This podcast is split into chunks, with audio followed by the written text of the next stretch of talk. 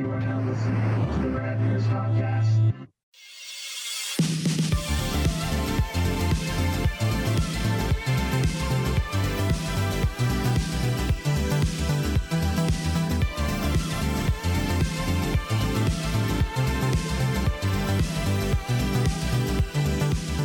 Hey, everybody.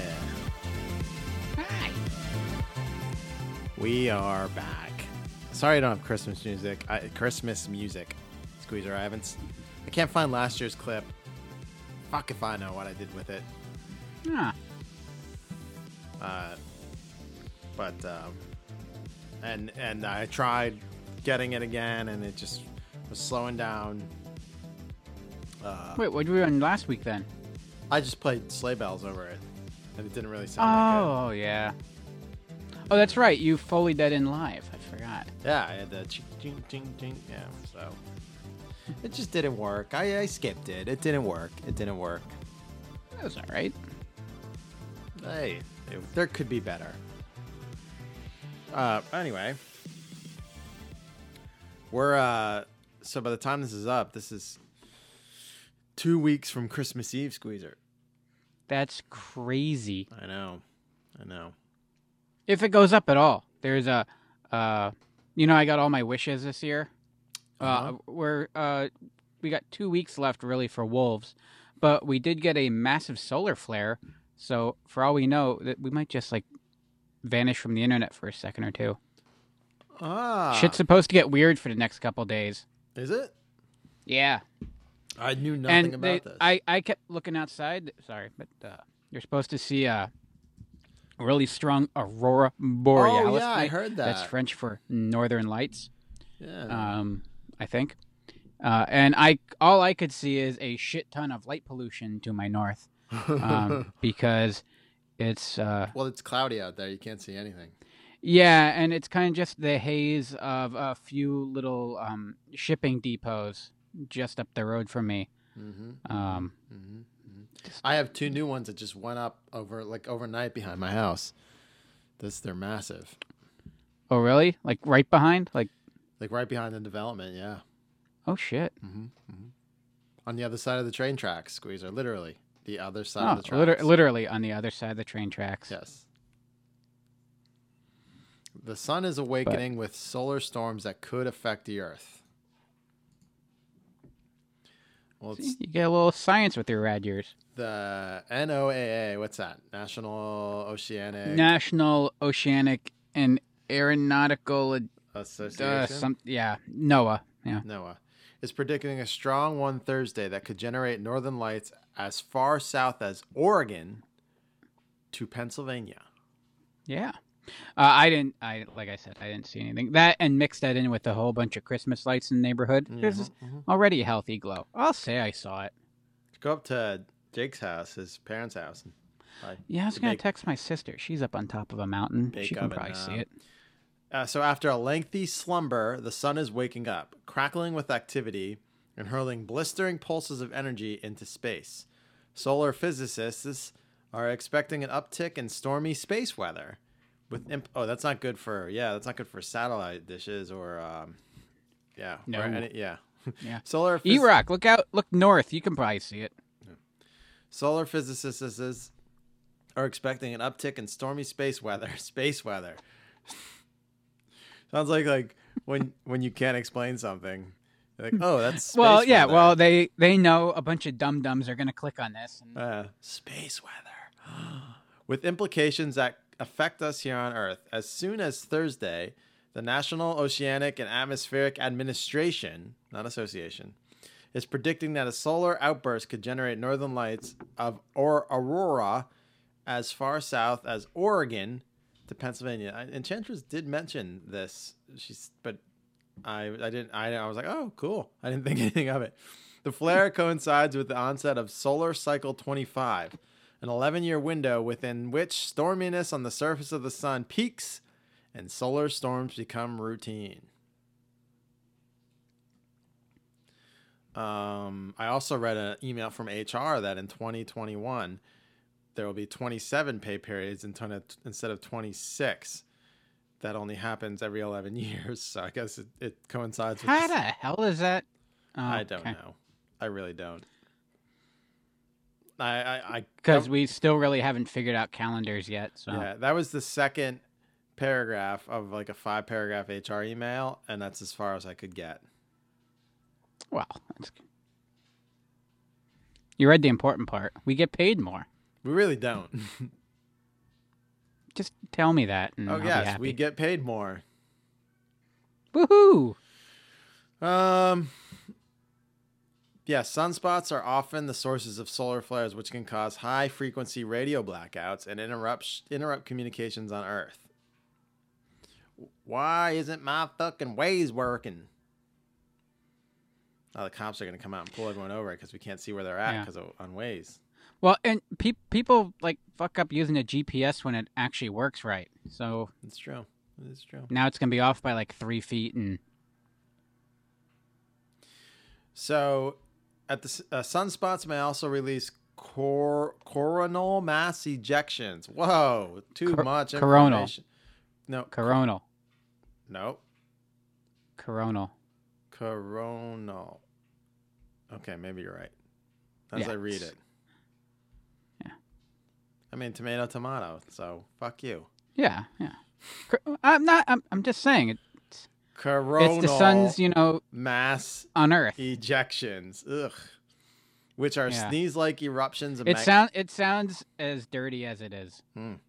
Sneeze-like eruptions of magnetic energy that can bring about occasionally epic displays of the northern lights. Yeah, sneezes. All right, sneezes. You know what they really wanted to write. Yeah. Oh, God. You know what the northern lights mean. It means coronal ejections. All over your neck and chest. Oh, God.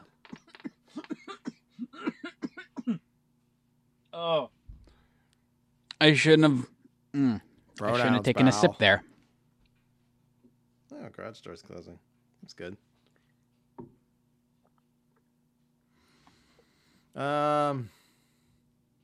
Anyway. Yeah. So that's happening. That's news. Then the news I can't get away from is this like live action Spideyverse. So apparently Tobey Maguire was spotted arriving at a costume shop this morning amid rumors of him joining the Spider-Man 3 cast. Mm-hmm. And him and Doc Ock is back. Oh, is he? That's what I heard.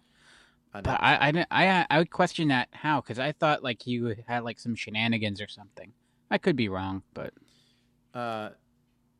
They're saying Maguire and Andrew Garfield will both suit up as Spider-Man in the Spider-Man 3, Tom Holland Spider-Man 3. And then they caught Tobey Maguire, so that's leading credence to the rumor. Interesting. That would be crazy. See, the problem is, though, Spider-Man 3 is shooting in Southern Hollywood, which we like to call Atlanta. And Tobey Maguire was in North Hollywood.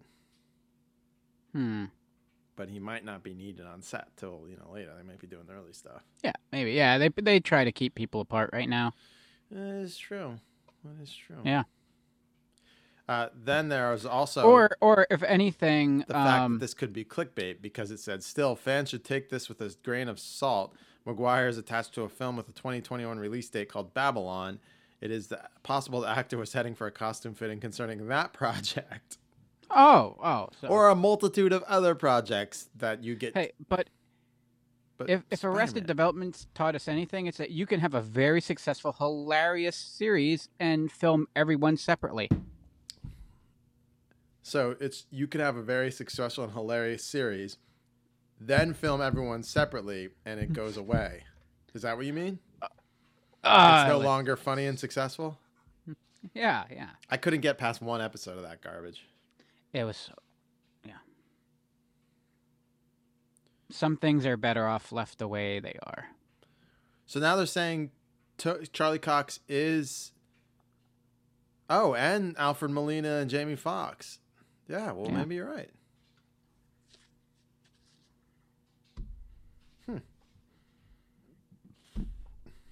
That Jamie Foxx Electra was... Ugh.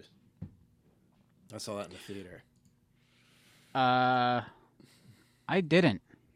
So you didn't see it at all? No. In fact, I missed the entire... Andrew Garfield run? Garfield run, yep. During Sandy, when I only had my laptop and my phone internet, I downloaded the first one.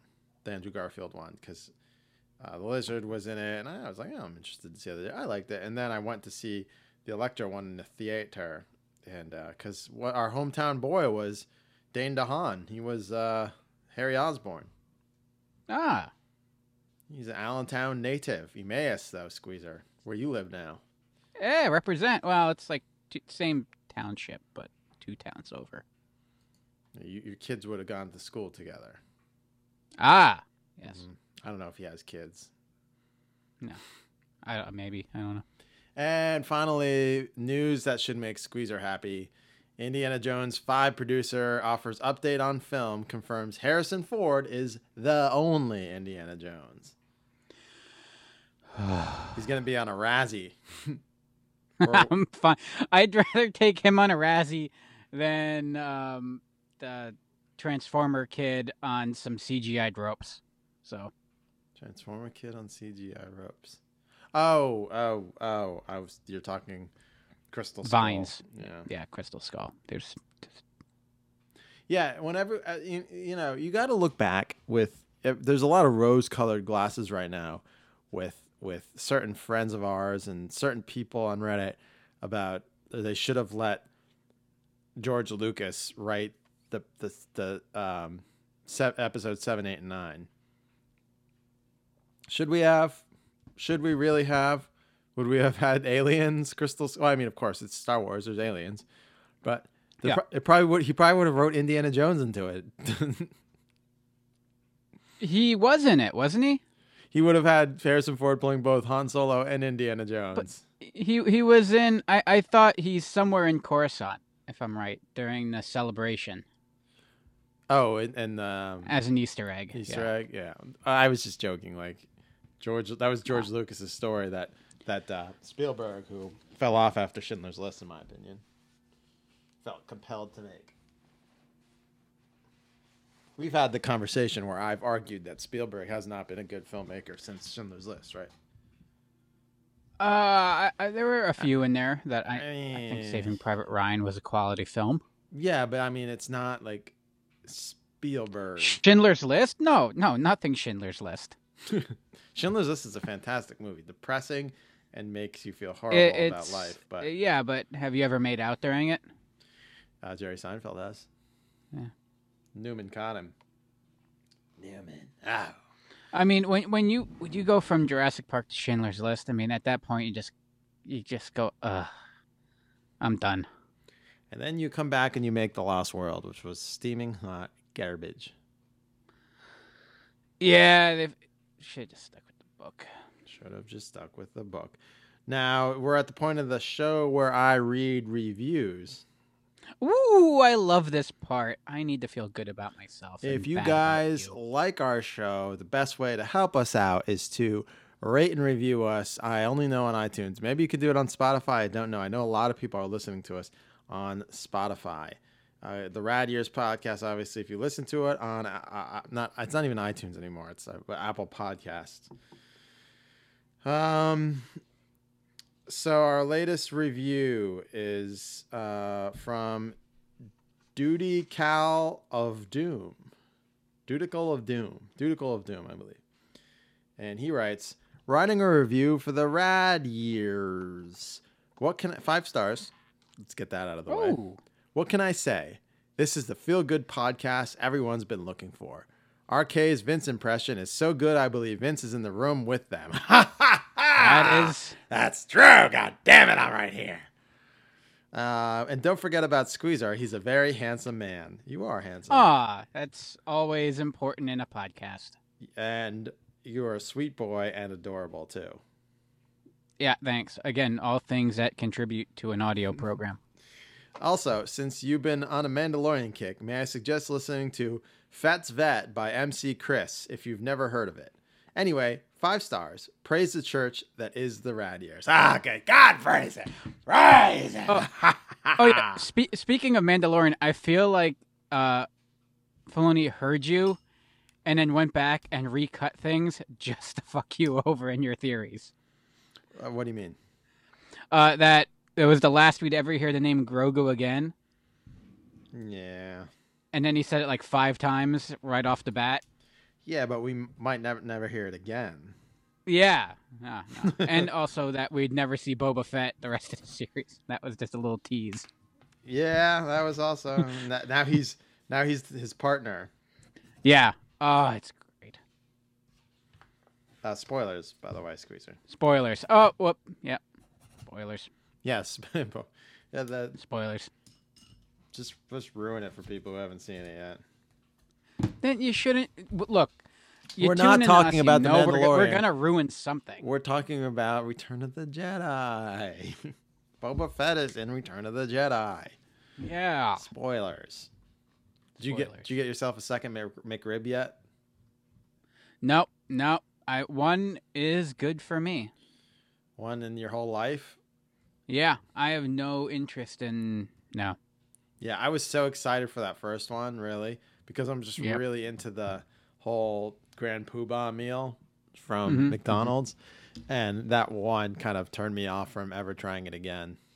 Yeah, I like the idea of it. That's great. I like the idea of it. Much like exercise, I like the idea of that. YouTube content, I like the idea of that, you know. Yes. Will Squeezer ever do YouTube content? Probably not. Does he like the idea of it? Absolutely. I like the idea of it. Yeah. We're doing it right now, buddy. So that is true. That's true. I gotta get some drywall, and then I can do it. Well, shall we start the show? I think so. I mean, we're starting a little earlier than normal. We're only 17 minutes and change into the show normally. Listening to the previous 3 shows about this topic, the one show when you said, all right, shall we get on with the show? We were 3 minutes in. Is there no sound? They're telling me there's no sound. What? Huh. I heard the music. And now I don't hear me. Now you hear us. Man, I should have been reading. Hey, that's why there's... Sorry, guys. Oh, should have read those. I was staring right at it. I just didn't read the comments. And yeah, I just went to read the comments. If you're watching on YouTube, 20 minutes in, you did not hear any of it. Now you have to go on listen to the podcast. Yeah, at least you didn't have the Mandalorian spoiled for you with Boba Fett showing up again. Right, I'll have this episode will not be on YouTube until I upload it because we apologize profusely. And we're live. There we go. Yeah. Thanks for pointing that out. See, I have a new desk here in my rad lair, and I had everything unplugged, and I had to reset my audio board as the main audio source. Now run the open. That'll be like our cold open, like the next 20 minute. Well, let's start with the show. I'll go first. It's my... okay. Here is my first pick for Christmas movies and TV specials. Welcome you to the Playhouse and to Pee-wee's Christmas special. Oh, the holidays are here again. Peace on earth, goodwill and cheer. As we wish you season's greetings at this special time of year. Christmas! Hello, everybody. My name's Pee-wee. What's yours? Welcome to my special Christmas special.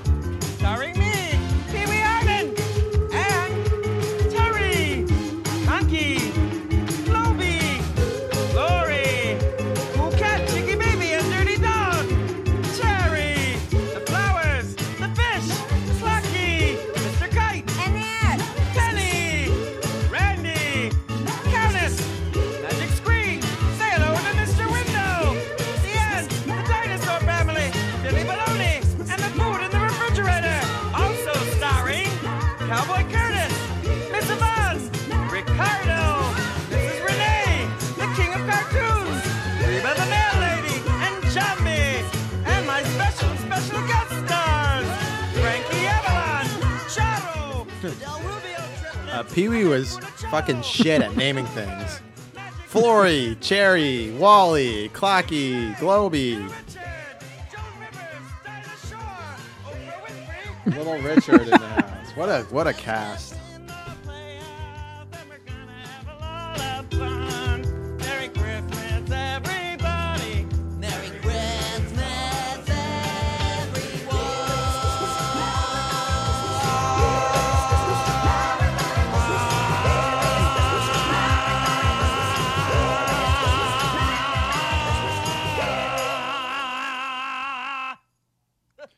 So those Marines choir in the choir at the beginning of the show. I don't know if you've ever seen. I know you weren't allowed to watch Pee-wee because it was what the work of the devil. It wasn't educational for me.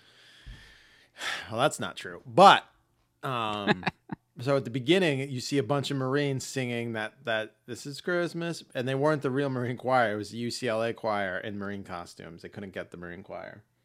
But Pee-wee. I'm not talking about Paul Reubens. I'm talking about Pee-wee. Then there's rumors that Pee-wee was a queer character. You know, not total straight, not gay, ambiguous. Oh, so some don't ask, don't tell shit? I don't know. But he seemed very happy to be lifted and passed around by those men in uniform. I mean, well, yeah. But I mean, he did have a couple, you know, female relations in films. Yeah, and then he had a movie. But I still saw him as like asexual, kind of. Well, I was Pee-wee. I was 6. I didn't see him as anything. I didn't know what the hell he was. You know, it was well, in hindsight, we saw him as our equal. Our Yeah, he's a child. He was indifferent. Right. So, you know what else I learned today? Miss Yvonne, the prettiest lady in all of Puppetland. Mm-hmm, mm-hmm. That's Charlie Kelly's mom from Always Sunny in Philadelphia. No shit. Oh, my Charlie. I was like, holy shit. Charlie's mom's Miss Yvonne. I did not know that. That is so weird. She you know, get your bingo cards ready to things little RK wanked off to as a kid. But I wasn't quite wanking off, but it was funny feelings. I mean, Charo and a lot of things in this. Now, this bingo card, is this a whole separate bingo card? Like, is it one block, like things you wanked off to, or is it a whole separate bingo card with all those things that you? Well, that's, I don't know. I think that it was just the square on the Rad Years bingo card. Okay. That arcade. It's like 3D chess. Like right. You move up to a different board. Now we're playing the squares. I talk about something I wanked off to as a kid. So that's the bonus one right in the middle, right? Yeah, it's a free space because you know it's going to happen. So I watched this 1988 Wednesday night, 8 p.m., CBS 10. Yeah, that freaks me out. WCAU was CBS 10, Philadelphia. Then it swapped with NBC 3. They swapped. So NBC became 10 and CBS became 3. Real simple. But they had a whole hotline to describe to if you had a question, you call this number and they'll be like, Seinfeld will now be on channel 10, not channel 3. Yeah, I would watch Seinfeld every Thursday on channel 3. Because 7 clicks of the dial was too much. Just it was go back a lot. And forth. It was a lot. But in 1988, I was 6 years old, and I still remember I was so excited. We sat down. We were recording it on VHS to have it, but I watched it live. Ooh. December 21st. It was so close to Christmas.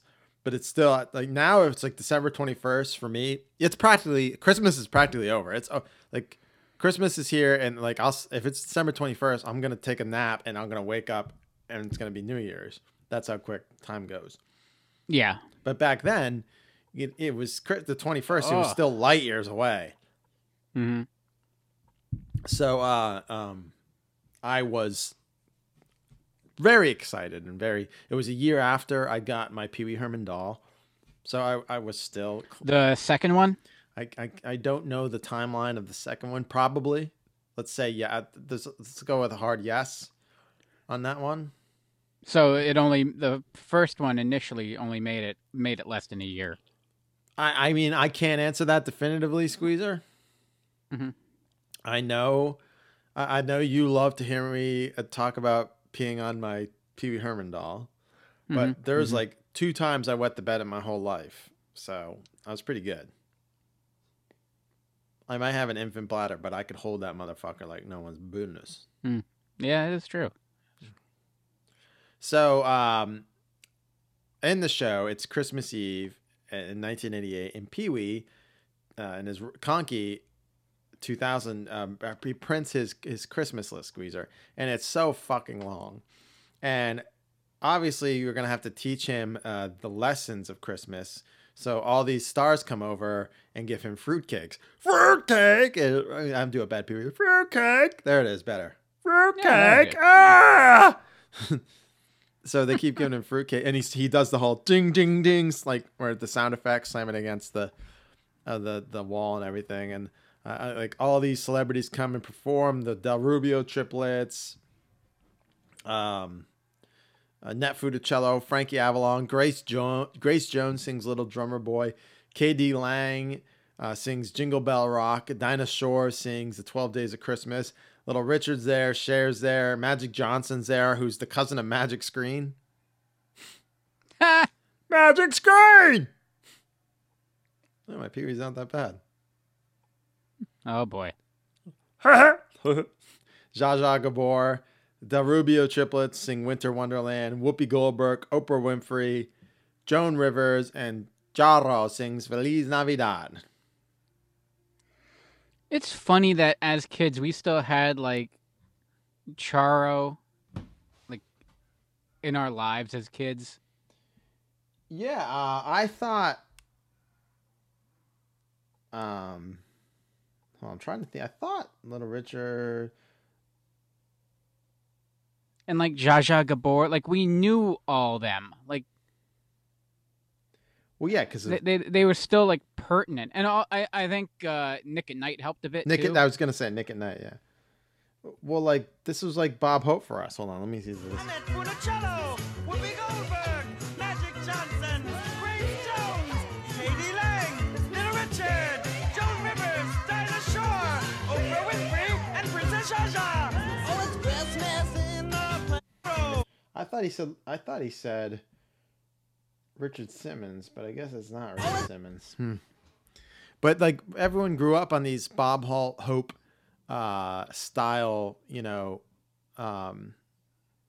what's the word I'm looking for? Variety show, Christmas special, and holiday specials. I had, and in particular, our generation had Pee-wee's Playhouse Christmas special. Mm-hmm. And also, sorry, go ahead. Paul Reubens was the co-director on it. Paul Reubens, the reason why this show and this particular trailer were so successful is because Paul Reubens' dedication to making it so perfect. Mm-hmm. You could watch this on Netflix. I have seen this one. You watched? I've seen this one. It probably not at that time, but since and. Not recent, so somewhere in my past I've come across it. It used to be on Adult Swim. That's probably where you saw it. Maybe remember like back in like 2006 and shit. They'd play Pee-wee's. Yeah, I was in college. They'd play Pee-wee's Playhouse on Adult Swim. Yeah, but also like these guest stars, like they didn't have much to gain other than being on the show. Like Charo wasn't out there plugging something. Like now you couldn't do this without someone having like some just social media person just hawking their shit. Like there has to be a gimmick. You can't just have someone on for the sake of being on. Well, they were all hawking their gimmicks. So I mean that's always been the case. So it wasn't so blatant though. Like it kind of was. Magic Johnson. Yeah, what was he doing? He was hawking his gimmick, the Lakers. But he was hawking a gimmick, but not like the product. It wasn't like you have to stop and like take time out to like get that commercial in. I don't know what you're referring to though. I don't know. They don't do this shit anymore. But when they do, it's I don't know. I think they always like, that's been like the spirit of like having guests like that on. They got something to plug. Yeah, I don't know. Maybe it just felt, maybe I didn't see it back then. Yeah. And it just felt more natural to have these random people on. Because outside of this, I didn't give a shit what was going on. Like, okay, Charo's on. Joshua Gabor's on. Oh, I should go watch Nick at Night now. And Joan Rivers. Well, it was a lot of like Joan Rivers. It was a lot of Johnny. It was a lot of Carson Guest. Yeah, yeah. And then, but you know,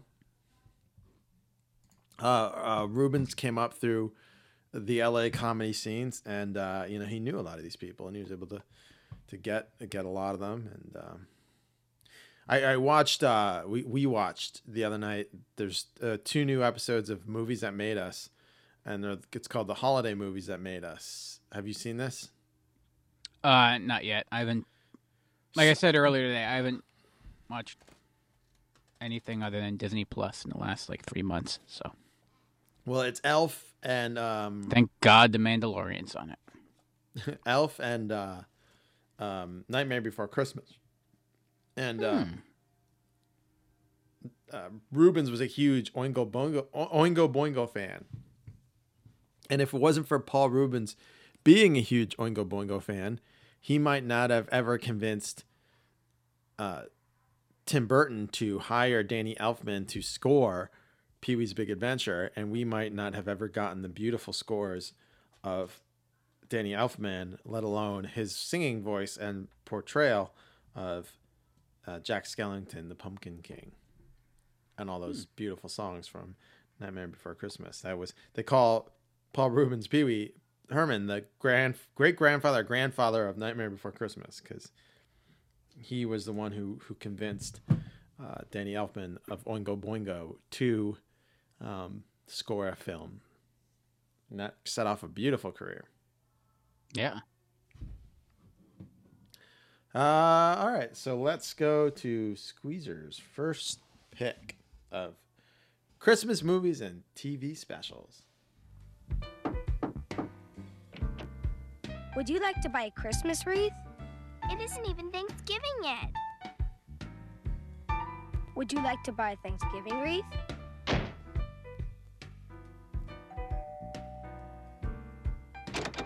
Would you like to buy a Christmas wreath?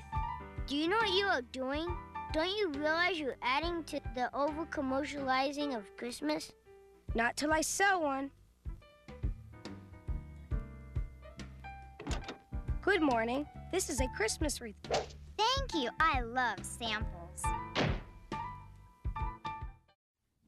You found the most boring clip of the show. I mean, it's not really well known for being good to begin with, but oh, you're not potted up. You can't defend yourself. Oh, there you are. Oh, good. Yeah, shit all over me and close my mic. Great. Ah, yeah. I swear he's taking over you. The maniacal laugh is venom. Like symbiote. Well, yeah, that's what the picture's from. The maniacal laugh is just too fun to not. Oh, yeah, man, that's where I just picked up on that. Yeah, this is, that's your cold open to It's Christmas Again, Charlie Brown. Because, you know, it's the second one. Let me do some math. 27 years later. The 90s. Yeah, this was 1992, and it was the last Peanut special that CBS were to ever produce and air.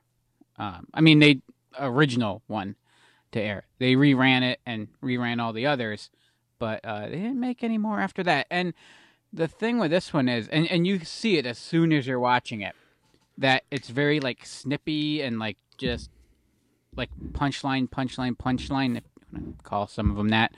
And it's because, well, these stories were all taken from the comic strips. Yeah. So that's why, like each one of those was a separate strip, like, in itself. And all these going down to, like, the Marcy and Peppermint Patty bits, like everything seemed very like it would hit hard. There was a certain beat to the, like, a rhythm to the whole show, and that's because it's basically all laid out in comic strip form. It's all pre-existing material that was redone.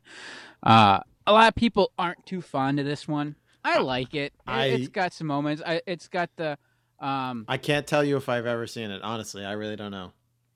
This is the one where Sally is practicing her line the whole time, just saying hark. And because she's hark the herald angel, she's waiting for Harold to come. Oh, I did see this. Yeah, and then she yells out hockey stick. Yeah. Yeah.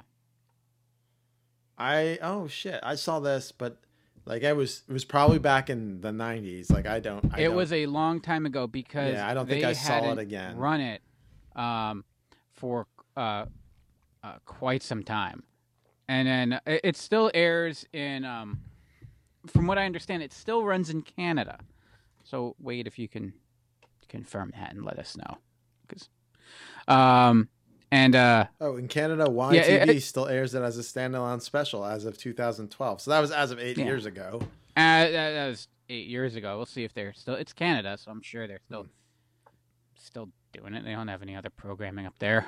Bunch of home improvement shows that we steal from them.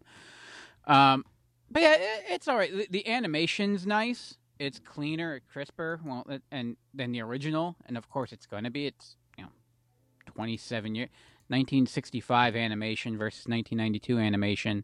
Mm-hmm. Well, and to be fair, not always the best. Disney was still probably entering the black hole vortex of...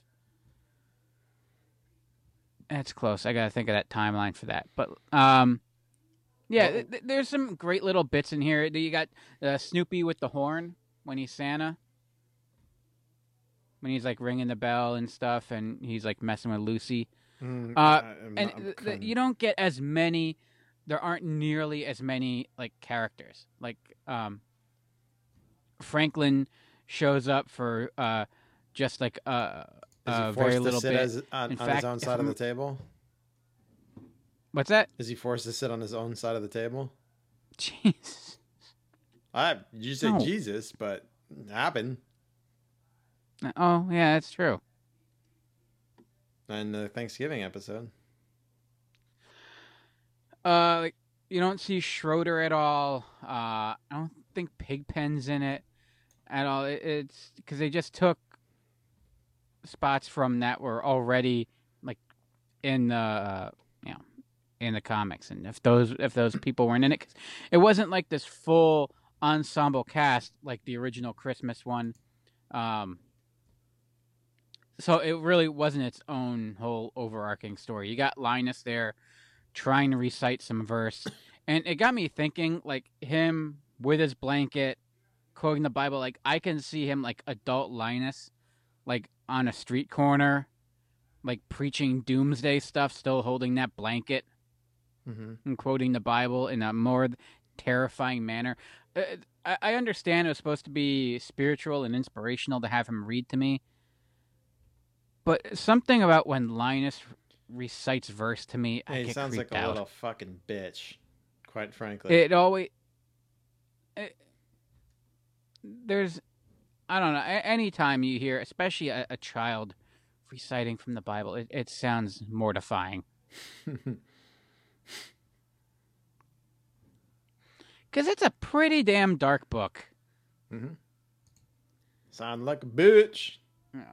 And it's a fun watch. You can buy it on, get it on Amazon. It's still available. Or you can just go, and I didn't. Daily Motion's got it right there. Don't tell anyone. And you can just watch the whole thing right there. And there's plenty of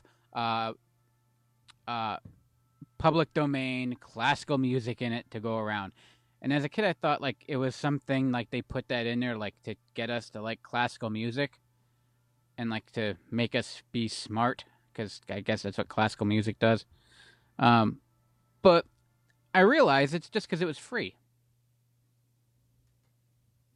What? You didn't have to pay the rights for it. Oh yeah. You have to, it's public domain. Get old Vince Guaradalali to do it, and She's got to pay. Oh yeah, and this was his first special that he wasn't the composer on. What? Oh, then it's not worth watching. Like his material was in there, but the guy that did some of the musical scoring before, David Benoit, he went and scored this one actually. You still get Linus and Lucy in there, and some of the original songs kind of remixed and rescored. But yeah, this wasn't like his sole project. Oh, well, that's I'll have to find this on the dark side of the internet. I'm sure it's on YouTube, and give it a watch. It's Daily Motion. Oh, I still have yet right there. It's the Thanksgiving, since watching the Thanksgiving Day special again, and I fell in love with that. I think it's now my favorite Charlie Brown special. I just like hearing Snoopy buttering bread and stacking it up. Oh, isn't it? Yeah. I honestly, if you just let me watch Snoopy cook all day. Yeah. When he's like making pizzas, anytime, I just want to watch Snoopy on a cooking show. It's very satisfying. Oh boy! All right. Well, here is my next pick. Are you here all by yourself? I'm 8 years old. You think I'd be here alone? I don't think so. What would you do if your parents accidentally let you home alone? Well, how about shopping? Shaving? Crowbars up. This is my house. I have to defend it. And good old-fashioned crime fighting. Yes. Home Alone. Critics are calling it the funniest movie of 1990. Rated PG. Now playing at a theater near you. We know that you're in there. You know you make me wanna Alone.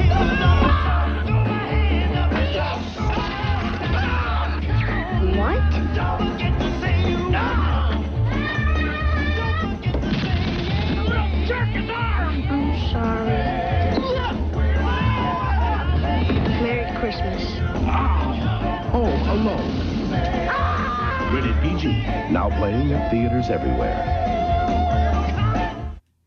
Not once in the movie is that song played, by the way. I'm talking Home Alone. 2 years after I watched Pee-wee Herman get weird all over Christmas.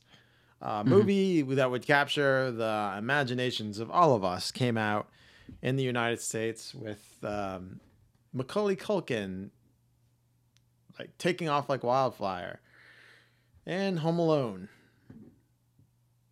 We rewatched this movie last week. There's some holes in it. What? But, yeah. Shall I point one out to you? Let's go with a hypothetical, Mr. Squeezer. Okay.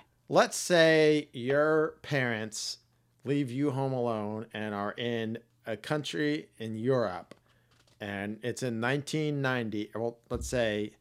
Oh, I know where you're going with this. 1990, and it's not like they can use cell phones to get a hold of you. So you're home alone, and you notice two criminals are trying to break into your house, and you manage to scare them off by now. And you have a neighbor who is a scary-looking dude who you thought murdered a whole family, but it turns out when you meet him in church that he's just a lonely old guy, and you know that's scarier. Yeah, but you make friends with him. And you know that night these criminals are coming back. Would you A, ask him for help and to call the police and to wait with you, or you wait at his house, or B, set up traps to hurt and kill these people who could possibly kill you and steal everything in your house? What were you, of those two options? I know you'd have to choose A, because B, it would take you way more than an hour to set up what Kevin McAllister set up in the house. In hindsight, I know like half those traps don't work anyway. Right, exactly. Yeah. Nope. When someone feels fire on their, like hot doorknob, they let it go right away. They pull away. It's natural instinct. No, the first thing I do is cinch it up as tight as I can. Yeah, right. And when like a flamethrower is burning off your hat, you don't just stand there and scream like a cartoon. Yeah, get out of the way. Well, there's only one way to find that out. Well, I guess we could go through it all. But yeah, Harry and Marv. Picks his head on fire. It's a cool cartoon. Well, Scott is our Harry. Oh, that is true. Yeah, Scott set my hair on fire. Okay, it's not a bad movie, but there's some holes in it, and it's fun to watch every year. Also, that the traps that do work probably would have killed them. Oh yeah. Yeah, they definitely would have had CTE issues after those paint cans coming down. Yeah, the paint cans. Well, the big one is in 2, the pipe. The lead pipe would have, they would have been like just fractured their skulls. They'd be dead instantly. Or the tool chest. Oh yeah, the tool chest. Oh yeah, 2. Yeah, 2's got good times. Yeah, that basically it's murder. So. This movie, I only think the reason it's evergreen, and same with the sequel, is because it's a Christmas movie. Like, if this movie was like set in the summertime, Home Alone, you don't think it would get the same kind of cred? Absolutely not. It would not get the rewatches it gets every year because it's a Christmas movie. I agree with you. And well, yeah, 100%. The score helps too, and John Williams. Somewhere in my memory. I mean, who doesn't want to just hear that in your head as you're setting up your traps? I dream of one day montage, like just well, I do. I just montage myself in my head. It made a buttload of money. I can't, like, when I watch the movie, I try to figure out whose family is who's in the opening scene. I have no idea. Yeah. I have no idea how many are siblings of Kevin or cousins of Kevin. I always assumed Buzz and the sister. Yeah, but that's not just it. There's more. I know, but like those are his. Yeah, Buzz is definitely kids because Buzz, he's in his room. Buzz, your girlfriend, Wolf. Yeah. So,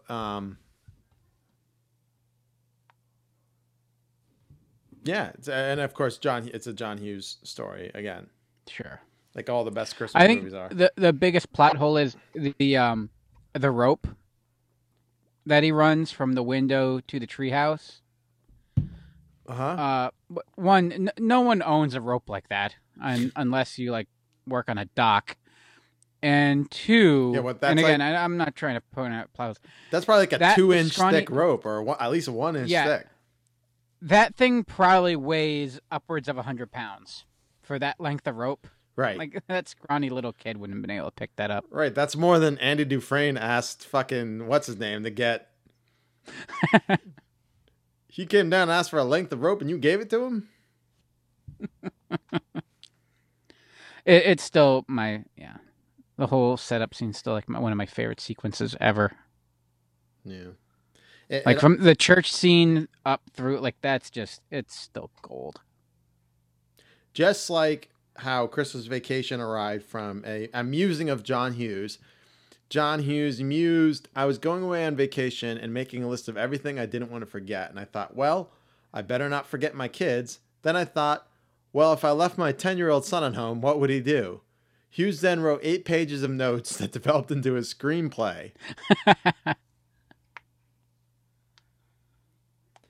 He imagined that children are naturally most scared of robbers and worked from there. Huh. So, and of course, it was again, another tie to Christmas Vacation. It was directed by Chris Columbus, who left National Lampoon's Christmas Vacation because of what an asshole Chevy Chase is. Allegedly. I mean, sure, allegedly. You know, well, allegedly. I think it's his brand of comedy. I think Chevy Chase would fit in at TV where we work really well. Yeah, right. Yeah, he would blend in pretty well there. So Chris Columbus went on to direct that. But Chevy Chase chased him right off Christmas Vacation. So, and thank God he did, because Christmas Vacation is a wonderful movie. And who knows what would have happened if Chris Columbus did a unscripted, uncredited rewrite and ruined it. Because Columbus did the uncredited rewrite of Home Alone and added Old Man Marley, which is that giant plot hole. Is it really a plot hole, though? It is. There's no way that kid wouldn't be like, hey, these two guys are trying to rob me. Help me out here. Yeah, man. But see, you're looking at it from an adult thinking as a child. He's just a dumb kid. No, I'm looking at it as a kid. I'd be like, oh my God, this guy's trying to rob me. Like, can you help me? You would have been standing out on the front stoop just screaming. Ah! That's what I would have done. No, I think if I was left home alone, the house wouldn't be there for them to rob. At that age, how old is he? 8? Yeah. Hold on, let's see. It doesn't say. I know he says it in the movie, but how old is Kevin in Home Alone? He is 8, yes. Oh, God, yeah. Me at 8? Are you kidding me? I was 8 when this movie came out. I was alongside him. You were a contemporary. I was a contemporary. Kevin McAllister. Yeah. That's the word I was looking for Pee-wee. Pee-wee, we looked at Pee-wee as contemporaries. When I was saying that earlier. But yes, I was also 8. It's a big word. And if my parents left me home alone, they immediately would be called. They probably the first call they made would be to the fire station.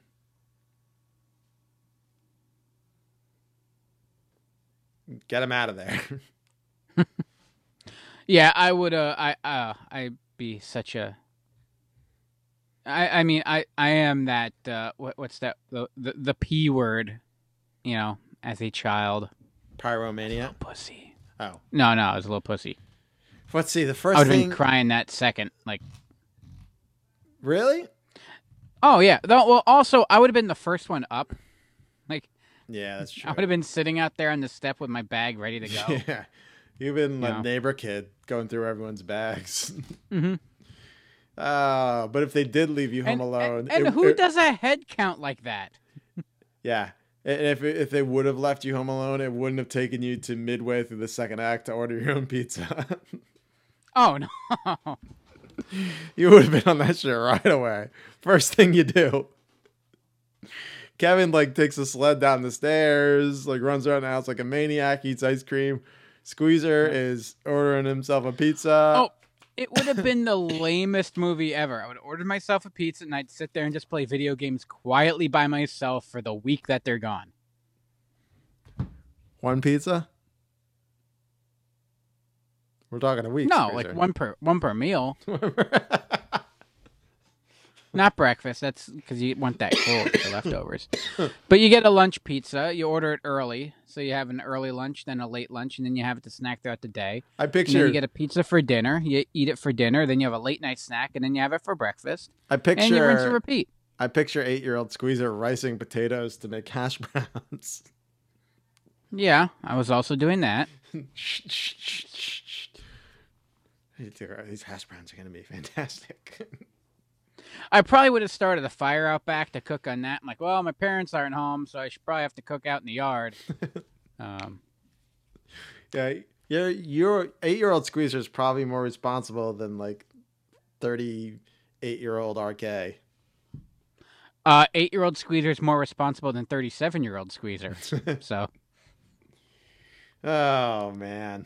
All right, well that's Home Alone. My next pick. Here's Mr. Squeezer. Is another pick of yours. What shall we put you down for? Nothing. You wish to remain anonymous. I wish to be left alone. I support the establishments I have mentioned. They cost enough, and those who are badly off. You must go there. Many can't go there, and many would rather die. If they would rather die, they had better do it and decrease the surplus population. now. I'm very busy, gentlemen. I bid you good afternoon. Be gone. Out. Huh. That's interesting. I think I base my political beliefs off of Mr. Magoo. Yeah. Yeah, that does sound like you. Yeah, it does.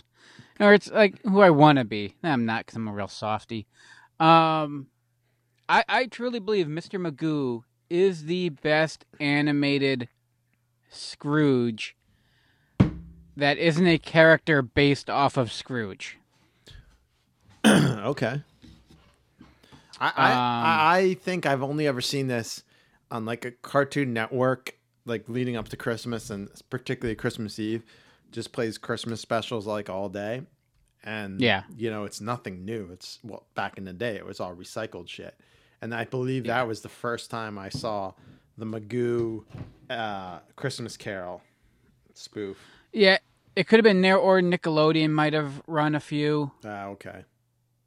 Yeah, I'm trying to pinpoint where I saw it too. That's part of my question, because like, so this ran in '65. This originally came out in '65 when it was new, and it was an hour-long special, and it was what they refer to as in the credits freely adapted, and which means they took the story of A Christmas Carol and did whatever the hell they wanted with it.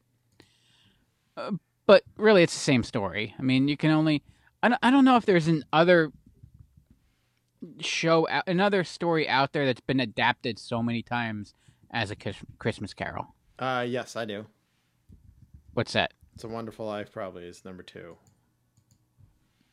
If not number 1.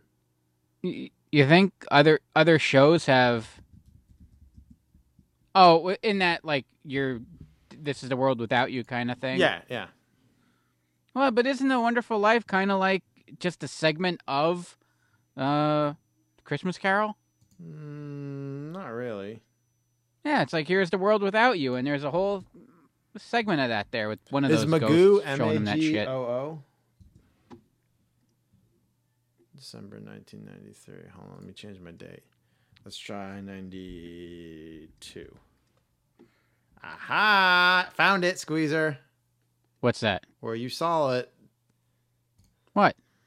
I searched. I don't even know what you're talking about. You were like, when did I see this? Oh, okay. Gotcha. Looks like it was on... It aired on Disney Channel. Really? Yes. 6:05... see, I don't know. Yeah, Disney Channel. The Saturday, December 12th, 1992. I searched 93 and it wasn't there. It was in 92. Mr. Magoo's Christmas Carol. Is Ebenezer Scrooge and learns the meaning of Christmas from Tiny Tim, Bob Cratchit, voices of Jim, Bacchus, Maury Amsterdam, and Jack Cassidy, animated. It was preceded by Yogi Bear's all-star comedy Christmas Caper. And I guarantee we had the VHS rolling at that point. Yeah, All Dogs Go to Heaven was before that. And after that was... It Happened One Christmas, and at 7 p.m. Now here, Squeezer, Friday night at 7:30, another one of your picks from the first time we did this, Will Vinton's Claymation Christmas. Woohoo! So I love that special. This is on, looks like all on Disney Channel. Huh. Was Disney pay then, or was it cable by then? It was pay, but you had the cheater box. Yeah, we had the cheater box. Or not cheater box, but the previous cable company didn't cancel the previous owner's subscription, and we weren't exactly about to tell them, so. Well, there it is. But yeah, I think Mr. Magoo makes a good... I was going to say Scrooge McDuck. Ebenezer Scrooge. Scrooge McDuck makes a great Ebenezer Scrooge, though. Well, it's because Scrooge McDuck is Ebenezer Scrooge. Right. Did you just say that? Well, I said it one way and you said it the other way, so we both said it. Oh, okay. Well, he is him. And to go back to Sean. Yeah. And this is about Mickey's Christmas Carol and all the Christmas carols, no matter what. And this is even the Muppets one, which I absolutely adore, but all of them. Charles Dickens' Christmas Carol in visual format, we'll call it, either a movie or animation, whatever. It's a half hour. Anything else in between is a stretch. And Mickey's able to nail it down. You hit all the marks, and it's a half-hour show, mm-hmm. and you get it done. Everything else is filler. Mr. Magoo, I love this one. He's adorable in the mean kind of way at the same time. But there's a lot of filler there. There's musical numbers and a lot of just back and just a lot of fill. And that's like the whole freely adapted. And I mean, George C. Scott was in Scrooge. Like there's so many of them, with the exception of Scrooged, which then it's its own story. So that's allowed. But all the others, there, it's Scrooged a lot of is my number 2 favorite Christmas musical movie of all time. Yeah. Quite right. Frankly, if this was favorites, my list would be number 1, Christmas Vacation, number 2, Scrooged, which we talked about and we will talk about over and over again. Quickly, Mean Gene mentioned, or I'm sorry, Ishmael mentioned John Candy is so underrated in Home Alone. Quick fact for all of you fellow Pennsylvanians, where Kevin McCallister's mom lands from Dallas to get a ride from Gus Polinski, the polka king of the Midwest, is none other than Scranton, Pennsylvania, because we love our polkas here in Pennsylvania. Eastern Pennsylvania, particularly. Oh, they probably made a killing that week.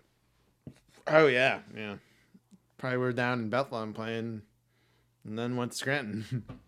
Yeah. Anyway, any more on Scrooge or Magoo, I should say? Mr. Magoo's Christmas Carol. Yeah, it's a good one. It's definitely dated, but in that fun kind of Rocky Bullwinkle 60s animation kind of way. Yeah, right. That's good stuff. All right, here is my next pick. Yeah, I didn't really pick. I picked one movie. I think you picked 0 movies, so. I wouldn't call it a movie, but you know, I didn't pick it. She did. All right, here is my next pick. No wonder Al Bundy's life is so miserable. Look who he's got for a guardian angel. Loser! Sam Kinison in a 1-hour Married with Children tonight. Tonight on Married with Children, Al meets his guardian angel. You know an Al Bundy? I'm Al Bundy. No! And sees what life would be like if he'd never been born. It's me! She doesn't know you're there, buddy. Just like when you're having sex. Sam Kinison guest stars on a 1-hour Married with Children next. It's a Bundyful life, Squeezer. What a great title. My dad was the biggest Married with Children fan. So in 1990, I watched Home Alone in the theater. We saw it in the theater. Tillman 8. Mm-hmm. In 1988, I sat up on December 21st and watched in primetime a Pee-wee's Christmas Carol. In between those two, wonderful Christmas specials and movies. December 17th, 1989. It was a 1-hour episode on Fox. Married with Children. It's a Bundyful life. Al Bundy fucking with Christmas lights in the shoe store that he works in dies. And Sam Kinison is his guardian angel. And Sam Kinison, I don't know what was more popular at the time, Married with Children or Sam Kinison. What year? When was this? 90? 1989, my friend. 89. Yes. Oh yeah. Ooh. So I, of course, I still think you and I on not Rad Years. You and I on We're Live. For all you Rad Years group chat people, did the best Christmas episode of It's a Wonderful Life. Oh, yeah. I forgot we did that. Oh, was it great? Yeah, it was great. Yeah. So this was technically a two-party when it ran in syndication, but it was a one-hour special on Fox, and it was the classic It's a Wonderful Life. Al Bundy wishes he was dead, but he kind of wishes he's dead in every episode. That's true. But in this particular episode, he does it around Christmas time. So, or if you wish you're dead around Christmas time, you ipso facto angel. Yes. It is also, coincidentally, the first appearance of Marcy's second husband, an arguably better second husband, a better husband, Ted McGinley as Jefferson. Really? That's when he shows up in a Christmas special? Yeah. That other nerdy guy who looked like Al from TV2. You know what I'm talking about? Yep. He was no longer in the episode.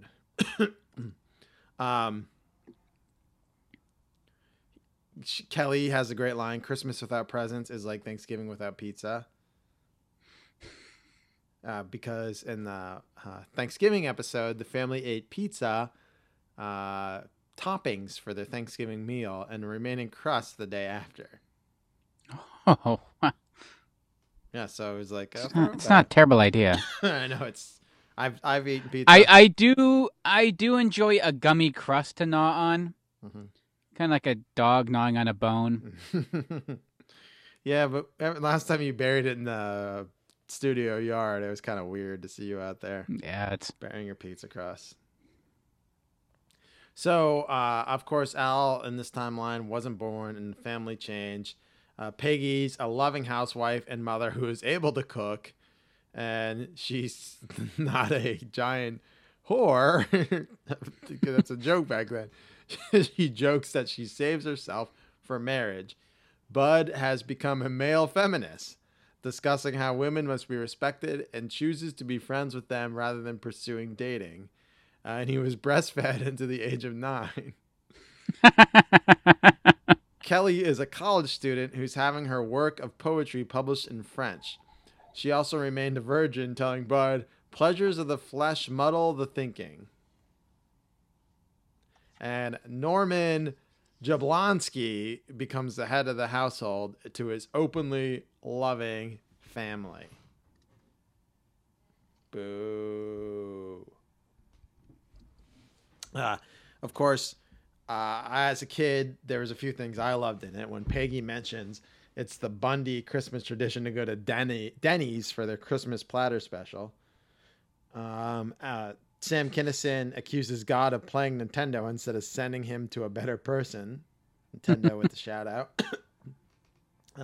Sam Kinison also mentioned spending Christmas with Moses and watching him part the waters as someone jumps in, which I thought was hysterical. And, this is a good joke. Al Bundy asks Sam Kinison to fly and play the harp to prove he's real. And he tells Al he isn't Tommy Toon. And of course, Al wishes for the hee-haw girls in reference to the hillbilly, voluptuous hee-haw girl, scantily clad hee-haw honeys in the show Hee-Haw. That's his wish. He is everyman's, the everyman. He certainly is. That show, I mean, this Married to Children was classic. And my dad, you know, my dad, since we've moved off, it makes all the sense in the world. Yeah. Oh, we're watching. My mom hated it. Hated that we watched it. Thought it was so lowbrow. Yeah. And my brother wasn't the biggest fan either, but that's where me and my dad bonded. My brother and my dad bonded over like radios and saving people's lives, being firefighters. My dad and I bonded over Married with Children and fucking Chevy Chase movies and like Caddyshack and stuff. If there was like Porky's, like if Jeffrey was looking to get someone to watch a stupid 80s comedy with him, He didn't go to Chris. He didn't go to my mom. You know, all right, I'm going to watch Caddyshack 2. Oh, yeah, Dad, let's go. It was like fucking Rocky and Bullwinkle flying to the TV to watch some fucking crude, bad, tasteful, like distasteful comedies.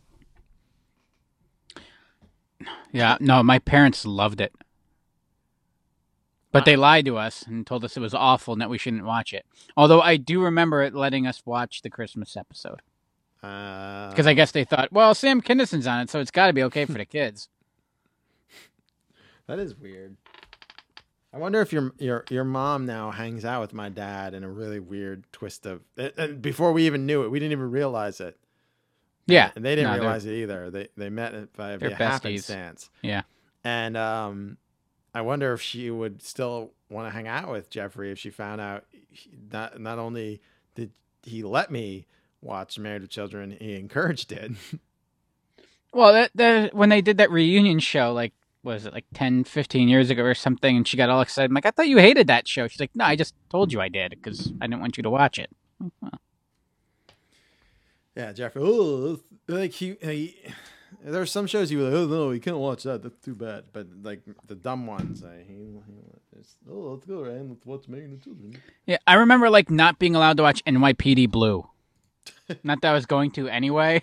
It's like that's too much for you. I'm like, It might be. I'm with Mama Squeezer. That might be too much for you. You shouldn't watch it now. I just don't want to see Dennis Franz's ass. I do.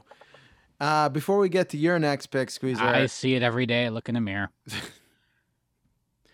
You got to do that George Costanza when he's in the he's got the picture of man hands and he's saying it's his dead fiance and he gets to the promised land and I forget what he asked Jerry how to pull off. He goes, whatever it is, you don't have it. And he's staring at a picture of Dennis Franz. To be very clear, I was about to say, wait, this. I just did a pick. Yeah, I know. This is my pick. I didn't pick this. I was told to pick this. I was asked why I hadn't picked this in the previous 3 or 4 shows. And I've never seen this. So. Oh, this should be good. Yeah. So there's a good chance I've never seen it either. Let's. For your sake, let's hope you haven't. Here we go. The prize. If you're home by Christmas Eve, the car's yours. The prank. Something wrong, fellas? The problem. I'm in the middle of nowhere being attacked by a killer buzzard. Now he's got 3,000 miles to go. There is not an obstacle in this world that will keep my son from this car. For the ultimate Christmas gift. Oh boy, wet lap. Don't turn left, don't turn left! Jonathan Taylor Thomas. Santa just yammied in your handbag. I'll be home for Christmas. Rated PG. Starts Friday, November 13th. I have not seen this. I know of it. Yeah. Yeah. It exists. It was a JTT. Why'd you pick something you've never seen? Because I was told to do it. This is a Jonathan Taylor Thomas vehicle. This was towards the end. This was 98, so this was at the end of another Pride of Improvement. Another Pride of Allentown. Yes. Oh, that was the other thing, too. She's like, he's from Bethlehem. You have to tell him that he's from, like, you know, he was here for like a week and then they moved. But I go, well, why? I haven't seen it. How can I pick it? She goes, it's JTT. I'm like, yeah. He's like, he was in Tiger Beat. Yeah. Okay. Oh, Gary Cole's in it. Lumberg. Yes. He's the saving grace. Oh, so Lumberg's you've seen it. What's that? So you have seen it? No. Well, how do you know he's the saving grace? Because Gary Cole's in it. Also, Jessica Biel. Well, she was 16 at the time. Well, so would we have been? I made sure to check. Hey, I was 14, so you know, right. Whatever. Wait, am I that close in age to Jessica Biel? She's 82, I think. Is she? For some reason, she feels older than me. Yep. Good God! Oh, she is older than me. She's got like 3 months on you or some shit. 3 and a half. Oh. Math. I feel like so I don't know. Sorry, go ahead. When I was younger, I always felt like when I younger, like maybe 20 years ago when I was like in college and stuff, I used to think people who were good looking were way older than me. I know. She was just so good looking. There's no way she could be the same age as me. Yeah. She's matured into it. She grew into it. Well, this was at like her, I don't want to say peak, but this was in the midst of her peak, seventh heavening. Oh. You know what? It was like right in the... Actually, no, because it was like 2 or 3 years only in the Seventh Heaven. I've never seen Seventh Heaven. Oh, God. My mom was obsessed with it. Literally, God. It was fucking awful.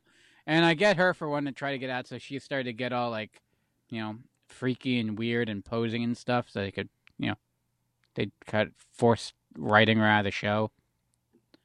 I get that. I'm pretty sure... You know, it's crazy. I've only ever seen one movie that Jessica Biel's been in. Maybe. Let me look. No, it's true. I've only seen one movie, not a single TV show. I know of her. Mm-hmm. I thought I've seen her in more things. You see the A-Team? Nope. I saw the A-Team. It was all right. Let me think. Scroll down the list, you'll see it. I'm looking. Oh no, Total Recall. Two remake? Movies. Two movies. I've seen her in two movies. Okay, this is how I know her. I've seen her in two movies. Blade Trinity. Yes. Was that yes? Yeah. Dropped out there. Yes. Yeah. Yes.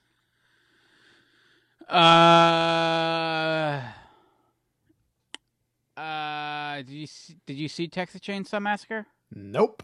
The remake? Nope. No. Yuli's Gold? Nope. I just remember seeing the commercials for that one. I don't remember anything about that. Come on. The Dawson's I'm looking. Movie too. It's dark. It was written by Bret Easton Ellis, same guy who wrote American Psycho, and actually features Sean Bateman, the little brother of Jason Bateman. Rules of Attraction. I saw it in the theater. Actually, that's the only. I don't see this in the list. The Rules of Attraction, 2002. Oh, 2002. Yeah. Oh, okay, gotcha. Really, the only time I've ever seen Jessica Biel in a movie, and then I saw her again in Blade Trinity. But yeah, that's all. That's the only two times I've ever seen Jessica Biel act. She's pretty good in Rules of Attraction. That movie, Roger Avery directed. That movie's fucked up. That's a good point. There's a lot of these actors that I know of, but I've probably never seen their movie, any of them.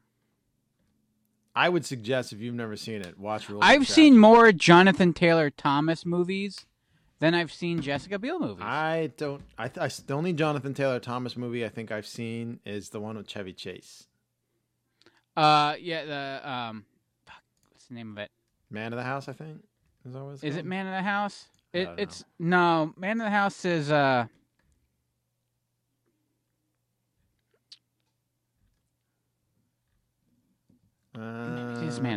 the House. What about? Did you see Tom and Huck? Nope. Oh, what about The Lion King? Oh, I did see that. Does that count? Kind of. So I saw The Lion King. I saw Man of the House. No, Tom.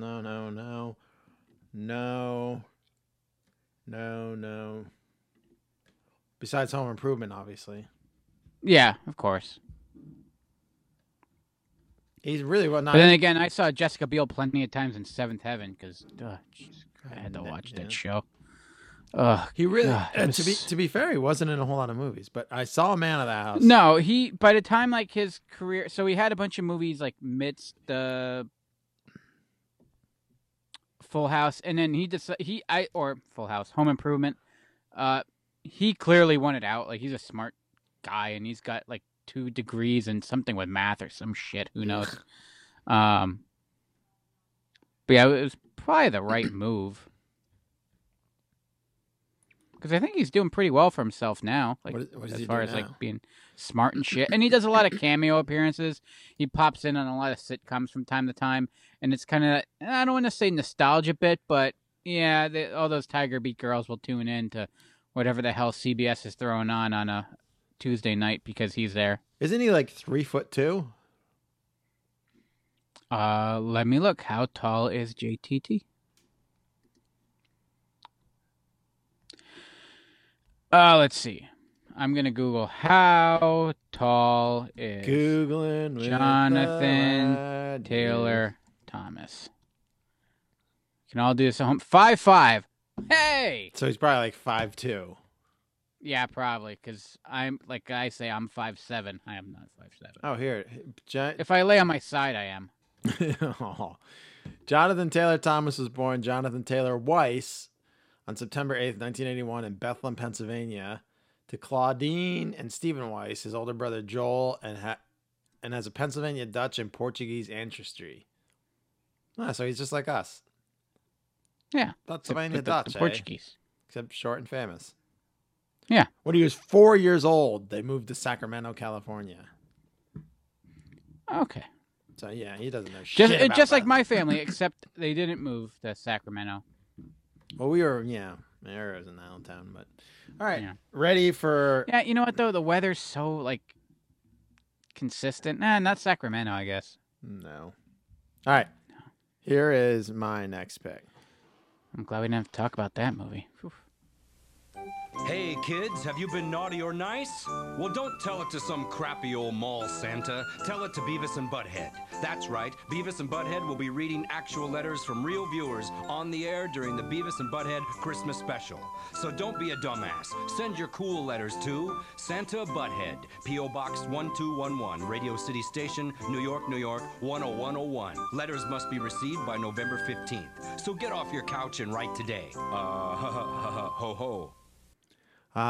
December 19th, 1995, Squeezer.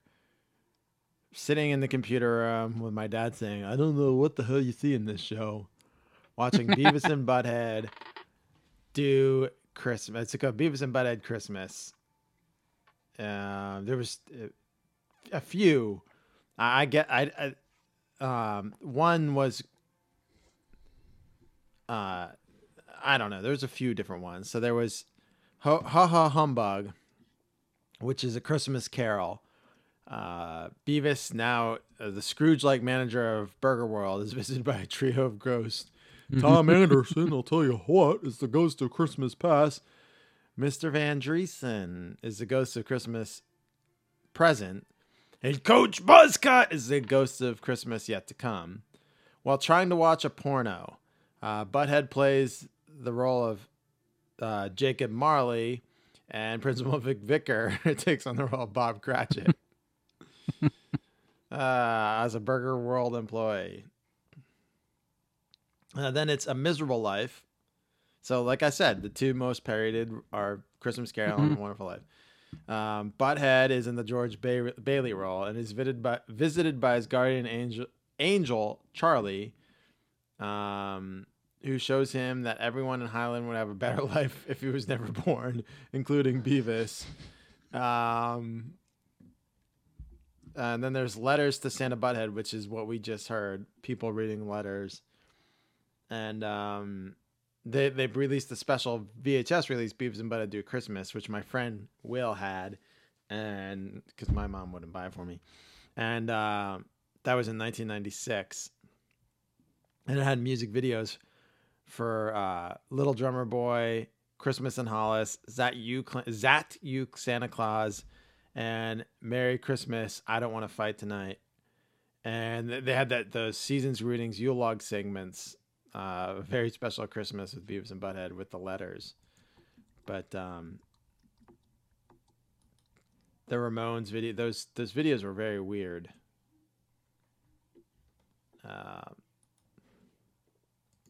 But do you remember watching the Beavis and Butthead Do Christmas? Oh, I do. The gravestone, it's like, here lies Beavis, he never scored. Yes. Is there? I'm looking. Is there? Other than Daily Motion, where's this at right now? Where is Beavis and Butthead at right now? Streaming?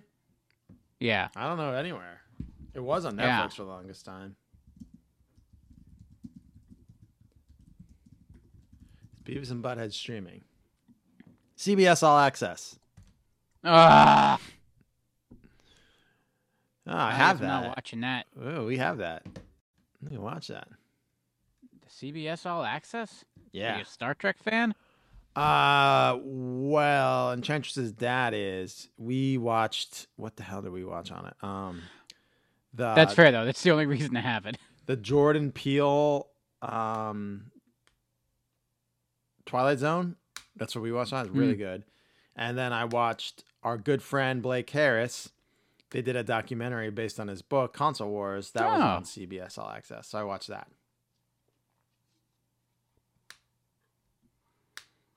But, Drawn Together is on CBS. I love that show. The real world reality show, Drawn Together. That was one of the funniest shows ever fucking created. And so lewd and horrible. Did you watch Drawn Together? I want to say I did. Hang on. When I had like the Betty Boop, the Adam Carolla as the pig, the princess. Oh, there's an episode where the princess's slow twin is on the show, and the guy's just having sex with her. It's just awful. It's so awful. There's like a SpongeBob. Yeah, no, I was in school when we were in college. I was in college too when it came out. Yeah, yeah. But then like I BitTorrented afterwards the whole series, and I watched it over and over. I love that show. I haven't watched it in years, but when I googled CBS, it's on CBS All Access. So I got fucking log in and watch this shit. Oh, good God, it's so fucking... so now I got to get CBS All Access too? Yeah, to watch Beavis and Butthead, yeah. Oh, fuck. All right, everybody, carve out a good hour and a half of your... No. I went ahead. I planned ahead. So what I did was I found someone online, and this guy, MacPhoenix82, you see where we're going with this? This guy's really good.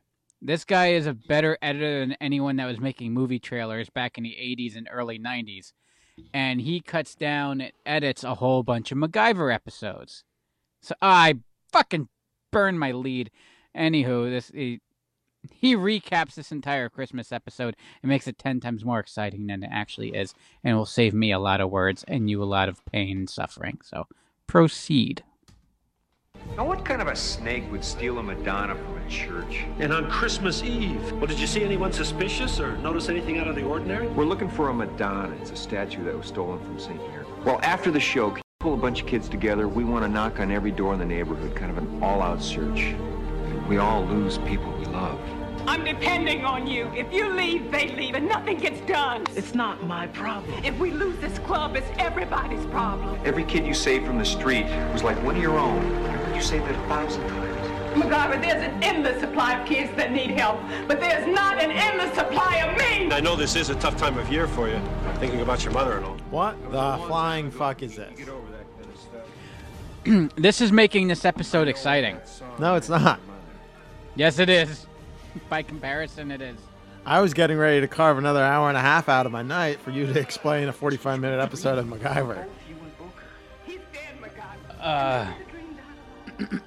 This is a rough one. Her first Christmas her husband was killed. I have a present for you, MacGyver. Oh, hang on. We'll just lay out for at least the theme song is.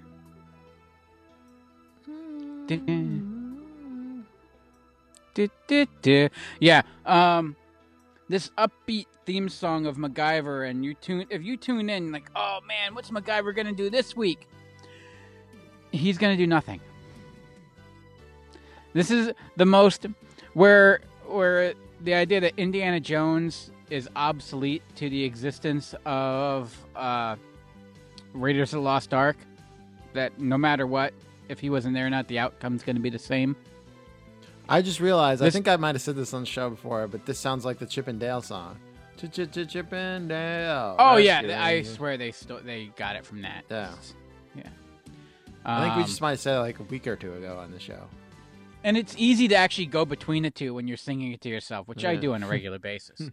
But this Christmas episode really could be completely, and there are a lot of people that love this episode because, I don't know, it gets them in the feels or some shit.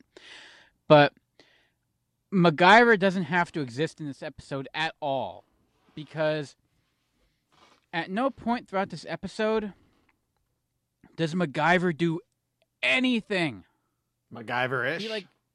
He doesn't MacGyver anything. He puts some weights under a stage so it can roll a little bit. Mm. But at no point does he wire anything. There's no duct tape. Ah. There's no Swiss Army knife. Wah. Not a single Jeep flips upside down. Paper clip?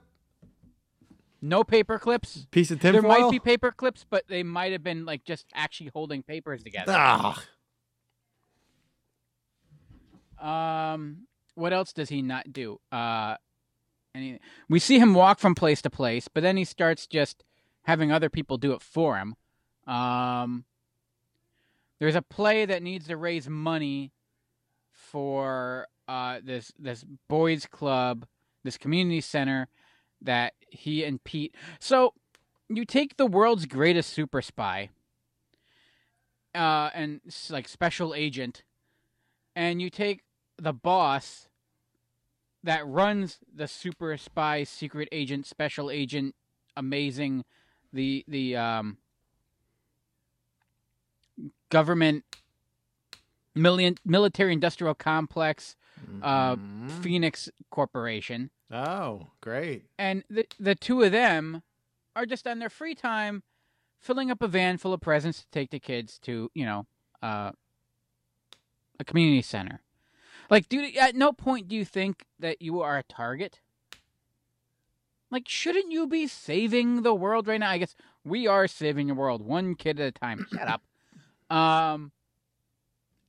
In my head canon, this was a sting, and they were setting it up so Murdoch would attack them at Christmas. Oh, and yeah, of course. In those boxes, in those gifts, were nothing but duct tape and Swiss Army knives. But then Murdoch never showed up, so it kind of just went to waste, and they had a pretty uneventful Christmas. Except there's, some whole Jesus, Mary magic, but, I'll let that fly. Oh, yeah, there's magic in this one. And not sleight of hand MacGyver shit, Christmas magic.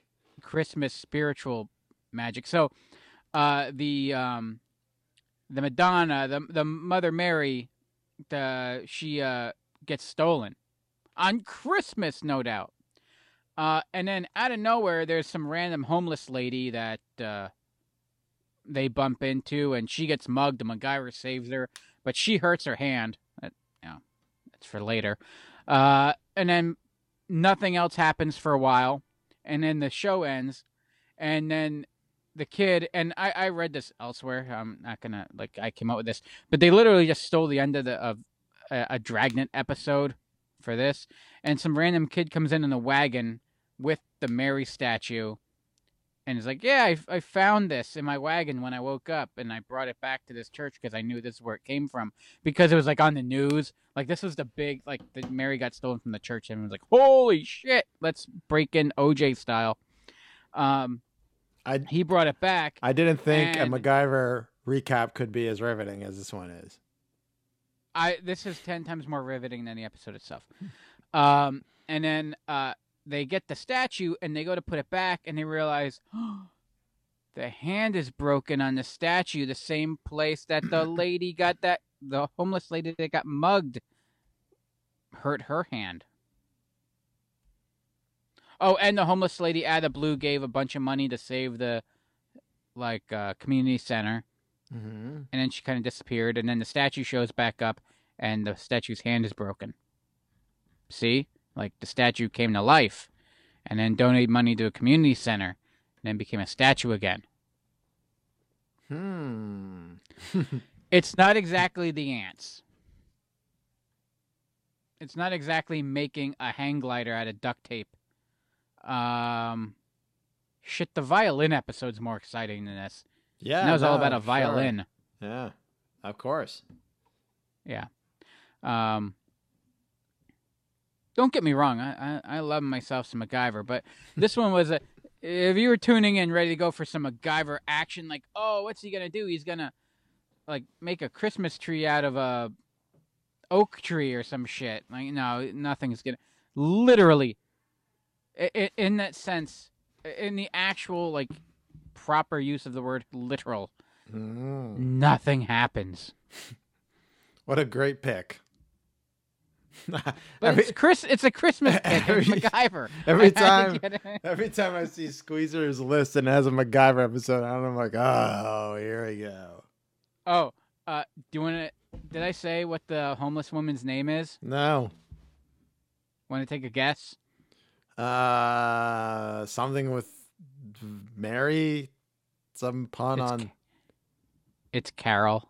Ah, Christmas Carol. Yeah. Yeah. Don't worry. Next week, I promise. What's next week's show?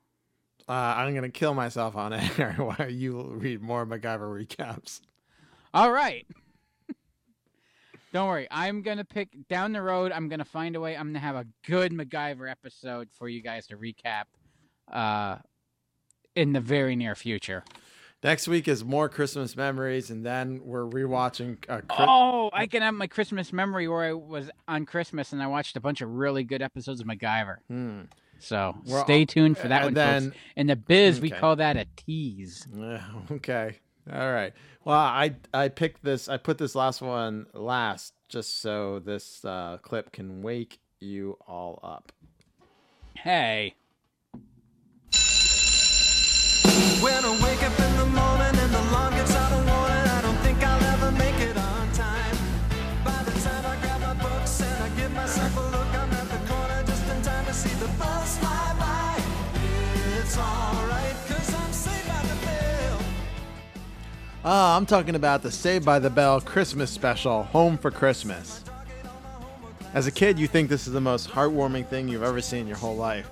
But then when you go back and think about it in hindsight, they're all just vapid assholes. Do you know this whole story? I haven't seen this one in forever. So the Bayside gang all has seasonal jobs at the mall because in the early 90s through the 90s in general and 80s, the mall is the social center of the world. Sure. A.C. Slater is a gift wrapper. Jesse Spano's taking photos at Santa's Village.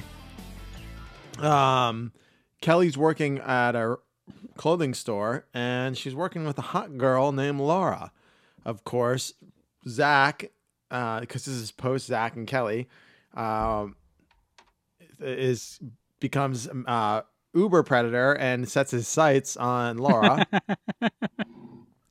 and starts to tell her about how he met a homeless man in the bathroom and gave him some cash for food.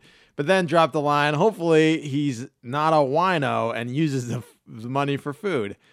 Turns out, old man is hot girl's father, who is homeless, and she's also homeless. And they're just basically living at the mall during the day. So he just insulted not only his new victim's father, but also her in turn. Victim is a good way to put it. Yes. I just always wondered why these girls never rejected him for being such an ass. And he was like, I was a Screech sympathizer and AC Slater fan. Zach was. But I was just a Screech. When he realizes, that he was wrong and that's his father and she's homeless, he apologizes and says he's ignorant and that he comes from such a rich, affluent background that he thinks poor people are people who don't have cable. That's an actual line in the show. Well, we know that's not true because we know they just steal cable. So Kelly and AC Slater, of course, defend the Predator and convince Laura to give him a chance. And she does. But she's homeless. And he wants to take her to dinner. So, you know, it's free meal. So why not? Get some money from this jackass. I mean, I wouldn't turn it down. Right. If Zach was taking me, yeah. Especially if he bought you a drink. You don't buy drinks because this river has free water. And there's free water in the stream. There's free water in the stream. So Zach and Laura go get their photo with Santa taken by Jesse Spano, and they bump into Zach's mom.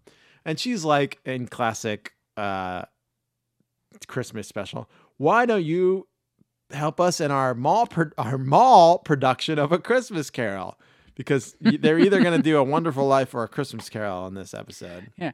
Well, because in any case, the show's already written for the writers. They just have to, it's like a Mad Lib. Yeah. It's not like I've never done that. No. So then Laura's dad collapses for some unknown reason. And the gang conveniently gets to visit him because they're at a party for kids at the hospital that Lisa Turtle, who is a candy striper conveniently, is throwing for the kids there. And that's when he...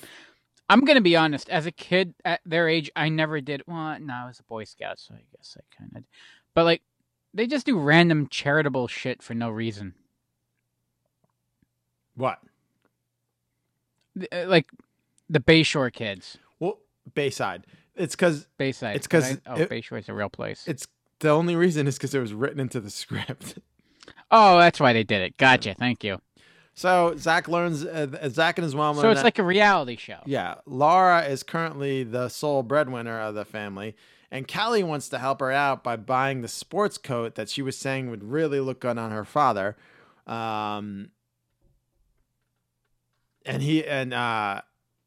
She stashes it when they go do their performance of A Christmas Carol. So, in The Christmas Carol, AC Slater plays Tiny Tim with a sleeveless vest on, showing them guns, baby. It's pretty hot. Oh my God, he's so fucking masculine. Look at him.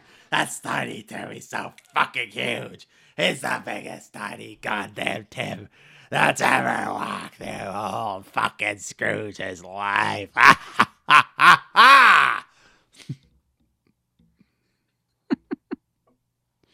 ha ha!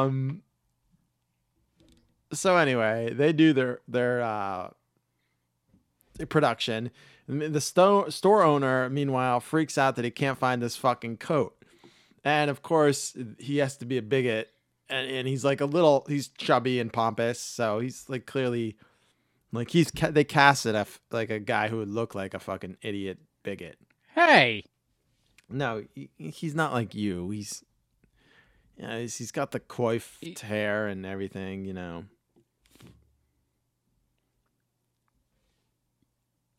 I'm not taking a shot at you. I'm taking a shot at just at all short fat guys, huh? No, he's a tall fat guy. We're all a bunch of bigots. Oh, tall fat guy. Yeah. Okay. That's the difference. That's all right then. Yeah. That's the difference. So he says that Laura's a thief because he can't find the receipt, and she runs away crying. So Zach's mom's like, let's go get a Christmas tree. And so they go to the Christmas tree lot, and by a strange coincidence, Laura and her dad are sleeping in their car right there at the Christmas tree lot. Right? Well, why wouldn't you? Right. And it's Christmas Eve. Because who doesn't get their Christmas tree on Christmas Eve? Right? That's tradition. Yeah, that always confused me, but... No one does that, just in TV shows. So, Christmas Eve, they go get their Christmas tree, and nowhere on earth is Zach's dad on anywhere in this.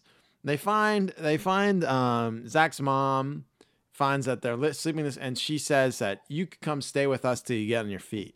And by some sort of Christmas magic, maybe the same Christmas magic that happened in MacGyver, the pompous... tall, fat retail store owner realizes he's been a cock smoker and comes and gives the jacket He comes to Zach's house and has the coat all wrapped up and says, "I'm sorry, here's your coat." And with this new... How do you know where Zach lives? Don't know. And with this new sport coat, Laura's dad's bound to get a new job, but they could stay there for the day or two after Christmas until he gets back on his feet and gets a new job and gets him a proper place to live. Oh, because it only takes 2 days, you know? Sure. I mean, this isn't as bad as the episode of where we had Running Zach, but... Or the episode where a fat homely girl wins Zach in an auction, and he proceeds to degrade her until he realizes she's a human being too. Hey, the guy learns a lot of lessons in life, okay? And there's just a lot of collateral damage in the process. But as a kid, I love this episode. Oh, that was like the first big reveal of your life. You're like, what? She can't be homeless. She's hot. Right. And you were like, he can't be a pompous dick. He's fat. Oh, wait, he's tall and fat. Yeah, tall and fat. That's okay. Plenty of pompous, tall and fat dickheads. Must be the worst. We know the worst person on the planet was tall and fat. Yeah. All right, here is the last pick of the night from Mr. Squeezer. Here we go. I thought Krusty was Jewish. Christmas is a time when people of all religions come together to worship Jesus Christ. Boring!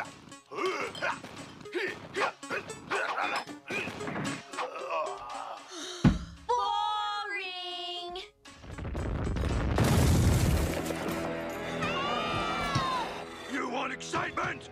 Shove this up your stocking! Whoa!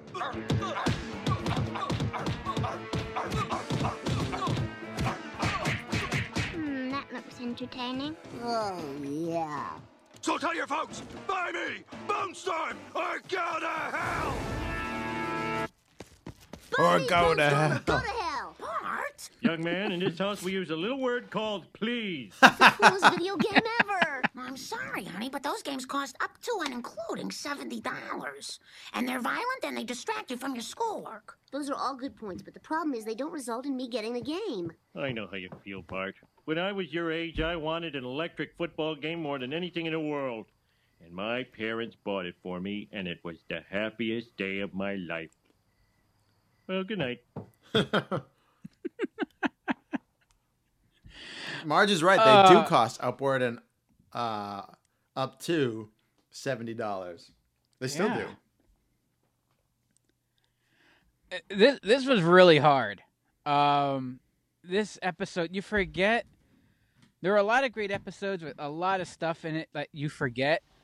You forget how many great little lines and bits are in this episode. Bone Storm alone is great throughout. Don Brodka, voiced by Lawrence Tierney, is hilarious. The capiche line. It's like, you got me? Or it's like, you come back here, you're going to juvie. Capiche? You understand all that? And he goes, everything but capiche. It's such a good... This is season 7. I mean, at this point, they are in their groove. It's just... Everything is gold. Mm-hmm. So Bart shoplifts a copy of Bone Storm because he wants it.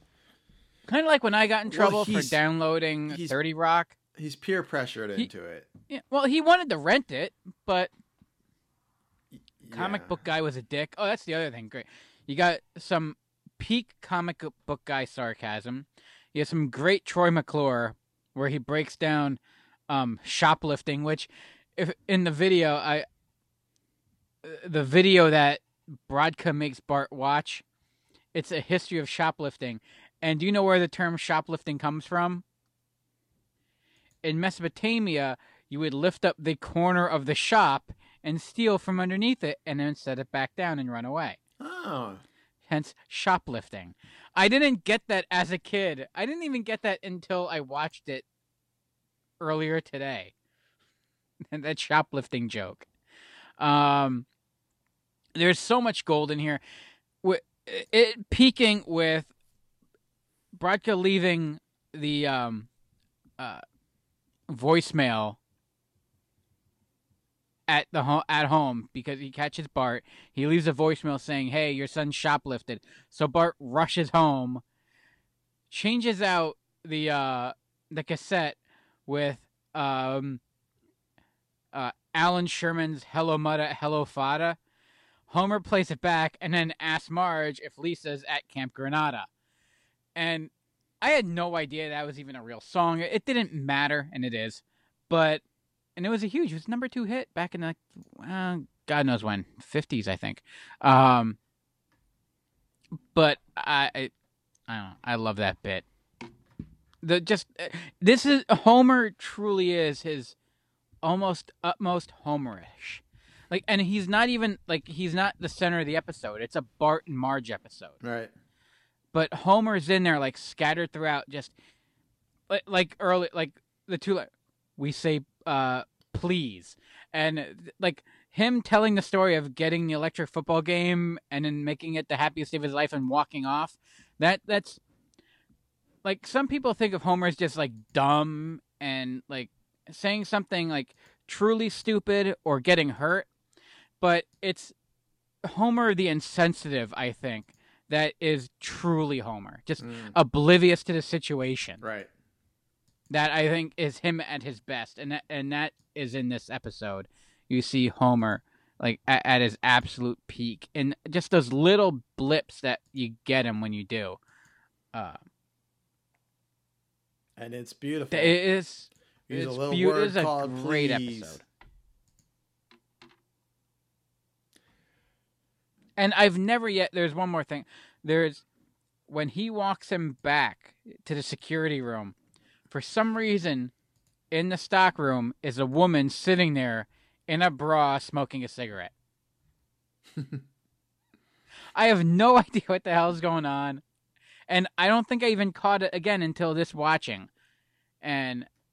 It was just so random, and it was just absolutely perfect. Oh, and not to also mention the Police Academy movies. Again, Homer at his absolute best in this episode. And don't get me wrong, I think King Size Homer is probably the peak. It's perfection. But when he yells at Bart for shoplifting, he goes, "Why do you think I took you to all those Police Academy movies?" I didn't see anyone else laughing. Did you? Except for the guy that makes all the funny sounds. And then he goes off into making the sounds, and that's it. It's outside of it being like, it's funny. Like, you have your very Homer-centric episodes, which are like King Size Homer, which is a work of art. But I almost appreciated Homer even more in his little, like, just spurts throughout this episode that really made it. So, comicbook.com ranked every Christmas Simpsons episode. And there's a lot I haven't seen, and I want to go back and watch them, because I watched the Treehouse of Horror this year, and I'm like, it's funny. Maybe they are funny. And I just didn't watch it because I am... A jaded asshole, yeah. With all due respect, of course. Now, I don't think Skinner's Sense of Snow is in this, even though maybe it is. I don't know. Oh, we'll get through. Okay, so 15 is Kill Gil Volumes 1 and 2, Season 18, Episode 9, where Gil gets fired as the mall Santa, and they offered him a place to stay, and then he wears out his welcome. I don't think I ever saw this one. How many people from town lived in that house? Yeah. Simpsons Christmas Story, Season 17, Episode 9. So it's like a Treehouse of Horror where they just do Simpson Christmas stories. I don't think I saw that one. The Fight Before Christmas, Season 22, Episode 8.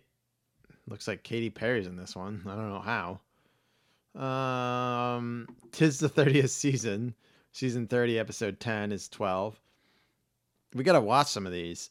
Holidays of Future Past, Season 23, Episode 9. Looks like there's multiple Barts. White Christmas Blues, Season 25, Episode 8. I Won't Be Home for Christmas, Season 26, Episode 9. I know this one. She of Little Faith, Season 13, Episode 6. Yeah, I was still watching in 13. Yeah, the model rocket malfunctions. Springfield Church sees serious damage. It's when Lisa becomes a Buddha, and they use Christmas to bring her back. Mm-hmm. The Nightmare After Christmas, season 28, episode 10. Didn't see that. Bobby, It's Cold Outside, season 31, episode 10. Sideshow Bob. Didn't see that. Number 5 on the list, Simpsons Roasting on an Open Fire, season 1, episode 1. Hmm. First ever. Tis the 15th season, season 15 episode. I've seen this one. Where Homer's like the Grinch. Oh, yeah. Then season 11, episode 9, The Grift of the Magi with the... What are those dolls? It's the Funzo. I forget what the fuck they're supposed to be, though. Oh, yeah. Furby. They're like Furbies. They're like Furbies, yeah. Yeah. Funzo. Yeah. And Gary Coleman's in it. He's a security guard. Oh, when he's a security guard? Kid First Industries. Yes. Yeah. Merry Christmas, everyone. Then Miracle on Evergreen Terrace, where Bart burns the house down. When he drinks all the water, the old Native American trick to wake up and pee.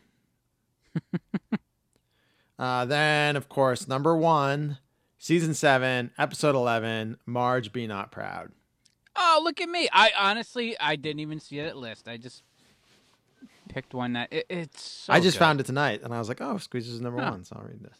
I didn't even think about that because it's not even. It stands alone, not even as a Christmas movie or a Christmas episode. Like it because it takes place during Christmas, but it doesn't like entirely revolve around that. It's more about the relationship between Bart and Marge, and yeah. Well, I would say it's more of a Bone Storm episode than it is a Christmas episode. They leave Skinner's Sense of Snow off this one too, and I love that one. When you say Merry Christmas, that's the Bring Me My Rance Dressing Hose. Mm-hmm. So, no. I consider that a Christmas episode. How can you leave it? Yeah, there's snow, so it counts. And they say Merry Christmas at the end of it. Yeah. Remember? She turns into the camel. Oh, yeah. How's that not a Christmas episode? I know, right? I don't know. I would probably put that like number 2. Yeah, so would I. That's one of my favorite ones. I would put Marge Be Not Proud at number 1.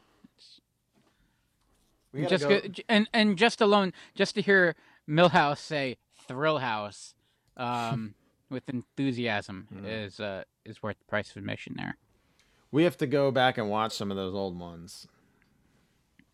I'll do that. Well, that's it. We're all done with the second Christmas episode of the Rad Years podcast in 2020, Squeezer. That's crazy. Next week, we are talking more Christmas memories. It's kind of a grab bag. Anything Christmas we want to talk about. Christmas morning, Christmas Eve, Christmas whatever. What do you fuck it? Whatever you want. Right. It feels like just yesterday we did the equestrian show. It does feel like that. And then right before Christmas Day, we are watching along live. Last year we did a watch along with Christmas Vacation. This year we are watching it along again, but it will be live on YouTube, 10:30 p.m., the 23rd of... Or we might do it earlier today, right? We haven't figured that out yet. Oh, yeah, we'll see what we got to... We'll figure that out as we get there. But that's all this week. Remember to go on and give us a review, and we'll read it aloud, and I'll send you some merch if you email me, and I'll get to it. I know I'm behind on some, but you will get your pins and T-shirts and stickers and everything. And we'll be back next week with another Rad Years podcast talking more retro Christmas stuff. I'm RK. Squeezer. See you guys.